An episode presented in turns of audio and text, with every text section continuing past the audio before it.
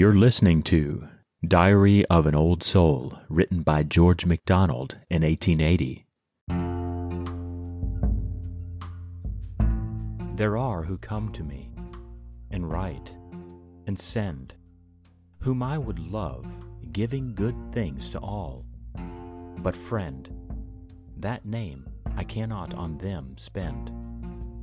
'Tis from the center of self-love they call for cherishing, for which they first must know how to be still and take the seat that's low. When, Lord, shall I be fit? When wilt thou call me friend?